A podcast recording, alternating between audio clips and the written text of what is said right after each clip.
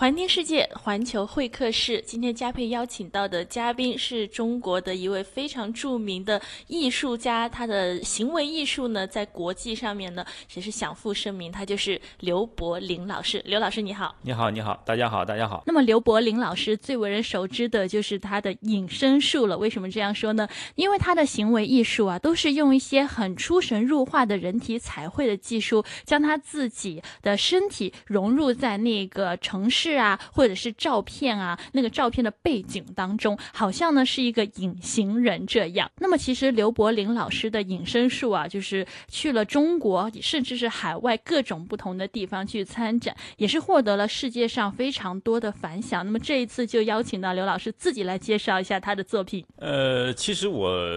就是学艺术的时候，其实从大学一直到研究生，其实都学的是雕塑。其实走到了这个这个 body painting，就是身体绘画。其实是有点儿，就是好像好像是有点走歪了，并不是说我真正是学习的那一部分啊。但是好像也是，我昨天他还跟朋友在谈啊，我怎么又走路走到走这么远哈，怎么就跑到这个身体的绘画上来了？其实也就是冥冥之中的会有一些的一些一些经历啊，一些东西会会会把你好像引不得不的去走引领到这儿来。那所以就是您的契机是什么？有几个不同的转折点啊，就是我第一个转折点就是我这个我的生活带给我的一些一些体验。我在九十年代的末期的时候，我那时候要有一个选择，就是要放弃工作去读书。当时我在一个大学当老师啊，那个大学当老师还是还是非常稳定啊，非常安定的一个状态，就说啊，你最起码是大学老师，受人尊重啊。稳定的收入啊，但是我觉得来讲，我觉得男人应该不应该当老师，男人应该去死在战场上啊。反正老老反正有这种情节，然后就好吧，就就就 quit，然后就就就去去去读书啊，去深去深造，然后继续学习学习啊。但是也同时面面临的一些生存的压力，因为那会儿还有一个就是没有这个叫艺术市场，那时候只能去打一些零工啊，帮人们做一些。雕塑活儿啊，赚一些生活的收入，其实那一部分其实还活得并不并不那么开心。啊，二时候那时候年龄也有三十几了，啊，这种感情啊、生活呀、事业啊，反正那段时间其实其实会给我一些一些对生活的理解会更深。它不像在学校里，永远在和学生在一起，在象牙塔里，永远是那些书本啊啊概念啊，或者说那种色彩啊、线条啊，它跟现实没有关系。但是其实我真正在社会上真正摔打。为了自己的生计或者自己的去坚持自己的梦想去进行一个挣扎啊，一个坚持的这个这个具体的面对每一天的这种柴米油盐的时候，你会你会真的是会面对自己的一个一个一个思考一个挣扎，对生生甚至说对生命的理解都会在那时间不断的去。那这一部分可能是我对生活更深的理解，可能是让我就是我可能接触了很多，比如说社会这些所谓所谓负面的或者或者那些不开心的一些东西。我接触的比较多，可能那段可能是我的一个精神土壤，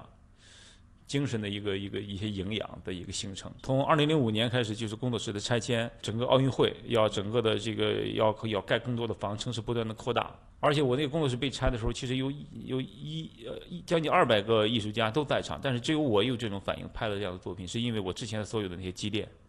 离开那个老师那个工作，没有一个固定的收入以后啊，一直到零五年的，可能那段时间。不断的打拼那段时间会有营养，就觉得啊自己好像 在这个社会有一些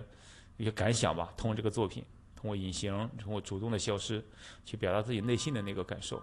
嗯，其实，在最初的时候，就是就是直接的一个爆发点，就是艺术区被拆了，然后想用这种方式去去去去去抗议，然后去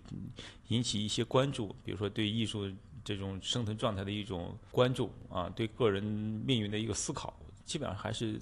从这开始的，那后来就有了很多就是相关的这些创作，无论是我之前看过在那个天坛前面，呃，北京天坛，然后在鸟巢前面也做过，然后后来像这一次在香港，其中有一张照片呢是在呃韩国的一个平壤的超市做了这个，从零五年到现在这么多年，你自己觉得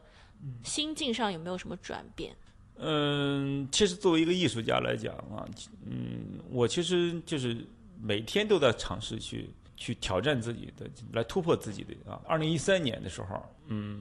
有一个新的变化，叫就是二零一三年的七月份，我拍了一个新的一个作品，就是邀请很多人参与我的作品。因为之前最多就是我一个人或一家人，甚至说有六七个人。但之后那一次，我邀请了将近二十多个人，二十三个人参与了作品。那二因为二零一三年的时候，在网上啊，在中国的网络上面，就是有好多公布了好多，因为那时候那种经济这种增长，在农村的建那个化工厂引起的一些污染。然后就是很多人因为有了这些化工啊，这种这种这种工业的一些废一种污染哈，就把当地的这种生态都破坏掉了。然后呢，就有一些比如说非自然死亡的增加，所以说就有一些癌症身体不好。所以说我就找了网上公布的一个癌症村，也恰好是在我的家乡，就去拍了这个作品，就把那些村民邀请来，啊，消失在他们那些他们平时种的那些那些麦子地里面去。他们也是身上涂上颜料，就是对对对，涂上颜料，涂的就跟那个麦子那个，就麦瓤的那个黄色，那个土黄色的那个颜色啊，嗯。所以呢，您的作品是不是都是来灵感的来源都是来自一些社会的议题，或者是全球关注的一些比较争议性的话题？嗯，其实这也是形成了我个人的一种创作的一个方法或者一个关注的角度啊，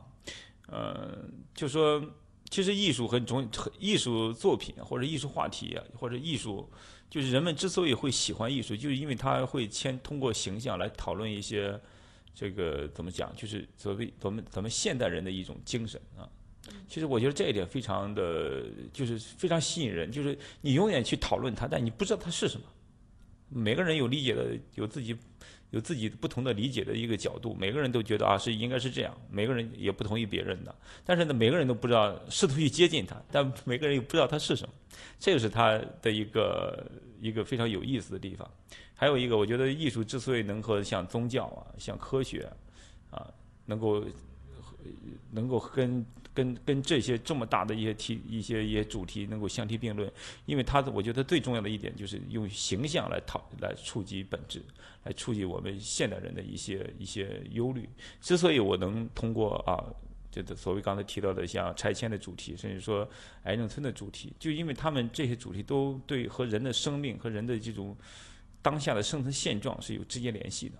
而且通过这种艺术的表达，他们试图就啊，让更多人去有更多的机会去去讨论我们眼前的一些危机。这一次在香港的表演呢，嗯，刚刚做完，昨天哈，看到的就是呢，这一次刘老师自己没有参与当中，而是找了一群不同的人，他们可能不同的种族，然后不同的年龄、不同的性别，然后身上涂上的是黄色的颜料，他们会做。一些很多的动作，刘老师，这一个作品的意义是在哪里？不如跟我们介绍一下。其实我们在讨论就是这次这个展览的时候，就是很重要的一个就是，因为我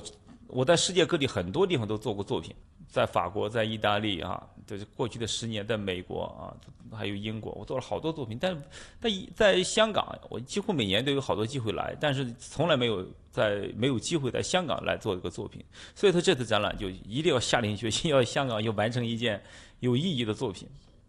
所以说，其实我在我在想，我就因为香港一个它是一个非常特殊的地方。因为它的历史的原因，它是一个最早的殖民地啊，然后又因为种种原因收又回来，然后现在又和大陆有一种比较特殊的一种那种这种这种这种这种连接，这种各种的一种因为制度啊，或者说大家的习惯不一样，又有各种 fighting，而且很重要的是，我觉得香港是其实是西是英国人建立起来的，所有的制度、所有的语言、所有的这种生活习惯，它的规则都是等于是。按照啊这种欧洲的一种最怎怎么说最不能叫最什么就是说按照他们的一种规则建立起来的。而且我觉得这种博弈过程中，我觉得在香港啊拍这么一个作品，有有这么一个主题去拍一个作品的时候，会会应该会让它的意义会更深一些。所以说我就选了现在这个主题叫做赤壁，因为赤壁本身在在是三国时期，公元二零零八年。在在三国时期一个著名的战役，通过这个战役，好吧，三足鼎立，然后代价是因为很多人都死亡，很多人就是当时号称这个曹军八十万大兵都死在这个地方。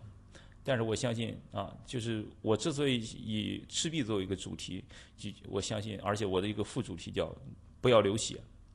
啊，我就想希望啊，人们不管是你有什么样的分歧，啊，通过一种和平的手段，通过一种讨论的手段，我们不要用战争的手段。这也是我们现在的一个，不光是说所谓香港本身的问题，也是一个全世界的问题。之前的一位你看不同的宗教，穆斯林对基督教，基督教对对穆斯林，这是一个全球化的问题。本身你在香港，你也不可能只是去去去讨论所谓一个中国的问题，它是一个全世界的问题。所以说我更用一个更国际化的一个观点，一个一个语言去讨论在香港讨论香港的一个问题。那么这一次他们在这个舞蹈当中去做的一些动作是之前设定好的吗？呃，应该是因为是三个部分嘛，啊，是设定好的。因为我在五年前拍过，就二零一五年、二零四年前拍过一个，在我工作室里就拍过一个。当时我当时的那个叫移动的山水，就把也是这个人，然然后大家这样走来走去，把身体消，首先是把它消失在这个山这个山水画里面，然后呢人再动起来，好像这个人。就是好像一个一个灵魂一样，慢慢的动，慢慢的动。因为那地方比较小，它也不可能很快的动，为了安全。所以说这一次呢，我也是啊，特意的设计把这个身体的背面用红色来表达，就说背面本身是一个 back，back 就是说好吧，是一个负面，我们就是说我不要流血的一个一个寓意。你觉得你的人生就是艺术创作的分水岭，就阶段来说的话，可以怎么样去划分？就是你当时做完零五年的表演以后，是不是就其实已经是一？一个很大分水，就开始有很多不同的受到国际上的关注嘛。因为其实我之前一直在是用雕塑来做作品，呃，中间有过一段时间用身体去，就是通过那个从电视里看到那个那个纽约的那个那个那个双子大厦的这个倒塌，我就觉得哇，那个东西对我刺激非常大。我觉得哎呀，看来是就是那个其实是一个标志，相当于就就是美国的一个一个坠落哈。所以说，其实那一段时间，我也觉得人的身体啊，跟现实，跟就是对对这这个人的渺小啊，其实是是非常现实的。其实从那以后也开始，虽然也在做雕塑啊，但是开始尝试有一些，比如说用鞭炮啊，把自己就是放在自己身上，啊反正又想办法把自己摧毁的那种状态。如果说呃，我开始从二零零五年开始做这样作品，引起了一条关注，但更多的是只是一个开始。其实肉就像一个花儿一样，你没有营养的话，它不会持续的开放。我还是啊，通过我个人的不断的努力、不断的学习、不断的去把它扩展啊，很还能啊，不断的有一些新的内容、新的呃这个方式创造出来。呃，那后来呢？就是当得到国际关注以后，是不是就开始有一些呃？国际性的品牌会找您去合作。我觉得，因为我是艺术家呀，我我我其实我有一个原则哈，我不参加官方的展览，因为啊，我不我不参加所有国内的红带红章的展览，所以说我的立场很坚坚定，因为我是职业艺术家，我也需要用钱来养活自己的家庭啊，养活自己的工作室。所以说，我觉得我不拒绝钱。那我看到呢，其实那些展览、一些品牌的一些合作，其实还蛮厉害的。有一个是去到雪山，是吗？这个是在二零一六年的五月份，二零一六年五月份去这个去冰岛的那个雪山上拍的。就是当你去拍这些的时候呢，就是整个过程是什么？因为我很好奇，就当你去选一个场景，然后你要把自己融入在里面的话。准备工作是怎样？然后实际上操作是怎样？有多少就是不是需要助助手帮忙？对对对，其实我更像是一个导演，叫 director。啊，我首先很重要的是要把这个背景选好，因为在我作品里面很重要的一个意思就是一个人和背景之间的一种相相融，似乎相融的关系，啊，就是人和社会的一种关系，或从另外一从另外一个层面讲，所以说选背景很重要，并不是所有的背景我都要去，你原则上是哪都可以。啊，你都有颜，只要有色彩、有灯光，我只要画什么颜色，我带什么，但想隐隐藏的什么地方都可以隐藏什么。但是我不是这样，我是所以说要选择背景很重要。有时候选择一个背景，会要花很长时间，要选择，比如说这个它的它的它的寓意，它这个它后面的它的信息，它的它的是不是它真的是消费主义，还是什么，还是还是政治，还是什么文化，还是什么？种种人类的各种种种，还是垃圾啊，什么种种这些东西，它会把引申到人生活中的一个一个具体的一个方一个位置里。第二个呢，就是一旦背景选定了，那我要确定相机，相机因为我要记录，最终我我就是拍的再好，没有记录下来也没有用。所以说要想选相机的位置，然后再第三个选我的位置。这几个位置定好了以后，好吧，我就会，我有因为有固定的团队，比如说在在巴黎啊，在在意大利，就我们在一起合作很多年的一些助理啊，会帮我，包括在国内，甚至在这儿，他们画廊帮我找了就是当地的一些画家来帮助我，然后就，其实我更我更像是那个那个又是一个叫导演，又是那个演员，我是那个主演，我就站在那儿，让让别人帮着我，就电影里叫美工。美术指导帮我完成，帮我身体挡住的那一部分，在我身体前面还原出来。呃，那你要站在那个位置多久？一般来说，嗯，这个怎么讲？就是要要要要看背景的这个复杂程度。如果就是复杂程度特别高，你又站的特别久啊；如果背背景简单，你也会很很快就画完。嗯，有没有一些印象深刻的一些场景的？我现在想，因为你刚才提到了那个奥林匹克那个鸟巢那个那个体育场哈，其实那个作品来讲，我还是挺有印象的，因为那个我遇到了好多困难。啊，第一个困难就是低温，因为它是刚刚下完雪，这是北京二零零九年北京第一场雪，就今天下完，第二天早上我就准备好所有东西去画。然后去画的时候呢，就遇到第二个困难，因为太凉了。我那个机器快画完的时候呢，那个那个测光表当时还不是用的数码相机哈，就是用的那种测光表胶卷胶卷相机去测光。结果那个因为气温太低了，零下，那个气温因为化雪是北方是最冷，他就把它冻得不工作了。然后就把他打电话问我朋友我应该怎么，因为我学雕塑我对那个没有经验。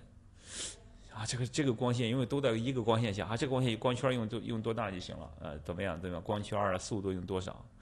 然后就洗出来，洗出来第二天呢去冲洗，一看不行，又重新再去拍，重新再画再拍。就是因为你那个光不一样的话，那个出来就可能会变成，就是会爆露线，是这个意思吗？不是，不是这样，是是，因为。你你从一天画，原则上是都可以拍，都可以画，但是你光线太暗的话，你记录不下来。我站一天，我也得动，因为在原则上，用相机去拍作品、拍人的时候，你的光圈儿不是你的光，你觉得你那个摄像速度低于三十分之一秒，人就会虚。我和鸟巢距离非常远，我还要我身体也清楚，这个 这个。这个鸟巢也清楚，你必须用非常非常大的光圈，而非常小的光圈，那不可能，因为光线随着在那时候冬天嘛，光线那个从那个那个太阳落山会非常快，所以说第一天你没拍出来，拍出来以后觉得没问题了，结果去暗房冲洗，洗看不行，我就第二天、第三天又去冲洗，所以说你看那那一张呢，那个鸟巢顶上是没有雪的，因为第二天化了，地上还有雪。那像鸟巢这种就比较难拍嘛。如果是比如说你站在一个呃超市的那个货架上或者药物的货架上，这种是不是可以就是近一点就会比较容易？这些都是可控制的，因为都是室内，室内的像光线呀，就是拍摄时间就不用受阳光本身升起落山的这种，也不用受温度的这种这种影响了。其实，在室内拍还是简单一些，你可以站的时间更久一些。你觉得？我觉得跟您聊天还是觉得你说话很像大学老师，是吗？不，没有吧？我第一份工作，我唯一的一份工作就是大学老师。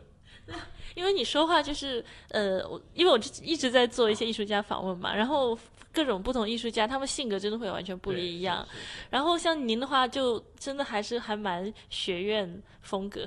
没有吧？我我觉得我已经在江湖上混了很多年了。我我我我已经不，因为我原来还想，因为当老师有一个有一个恶习啊，你见到什么都有先拍下来存资料，存下资资料了以后要有老在想哈，我做给学生做一个什么什么主题的讲座。我现在也会记录，我也从来没不会想，我没因为我没有学生了，二十年没有学生了。所以说，我我也没有那个习惯了。就是觉得你那个呃表达很清楚啊，然后对于就是您作品的阐释很有自己的一些想法，然后很顺利去把它表达出来。那你未来有什么计划吗，刘老师？呃，我因为我本身学的是雕塑嘛，虽然我现在好多展览啊什么都都是，但现在好多展览都是照片这一部分。其实我未来有机会的话，还是想多做一些雕塑，画下画。好，现在非常谢谢刘老师这次呢在香港给我们带来的展览，然后也希望您未来作品也给我们的社会、各位我们的这个呃世界带来更多的反思。谢谢刘老师，谢谢陈小姐。